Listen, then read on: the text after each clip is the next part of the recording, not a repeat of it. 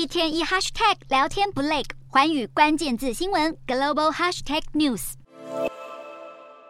面对中国“一带一路”计划铺天盖地而来，美国终于要开始认真对付了。美国国家安全顾问苏利文六日前往沙乌地阿拉伯访问，并在七日和沙国、阿拉伯联合大公国以及印度的国安顾问会面。传出在会谈中，各国讨论要建设一项连接中东各国和印度的大型铁路计划。这次出访前夕，苏利文就暗示将会有特别不同的成果。虽然目前还不清楚铁路的具体路线，但知情人士透露，这项计划将连接位于地中海东部的黎凡特地区以及波斯湾区国家，并在借由海上航道连接到印度。牵涉的国家可能就包括沙国、阿联、以色列和印度。传出透过铁路来串联中东的构想，其实在去年由美国、印度等四国构成的 I2U2 集团会议上就曾经被提出过。不过，对美国来说，当前改善同盟国之间的关系也很重要。这几年，美国一直很警戒中国在中东的影响力。除了“一带一路”外，中国日前促进沙乌地和伊朗重新建交，也显示中国的外交实力越来越不容小觑。反倒是美国之前因为石油减产等问题，和沙乌地关系一度陷入紧张。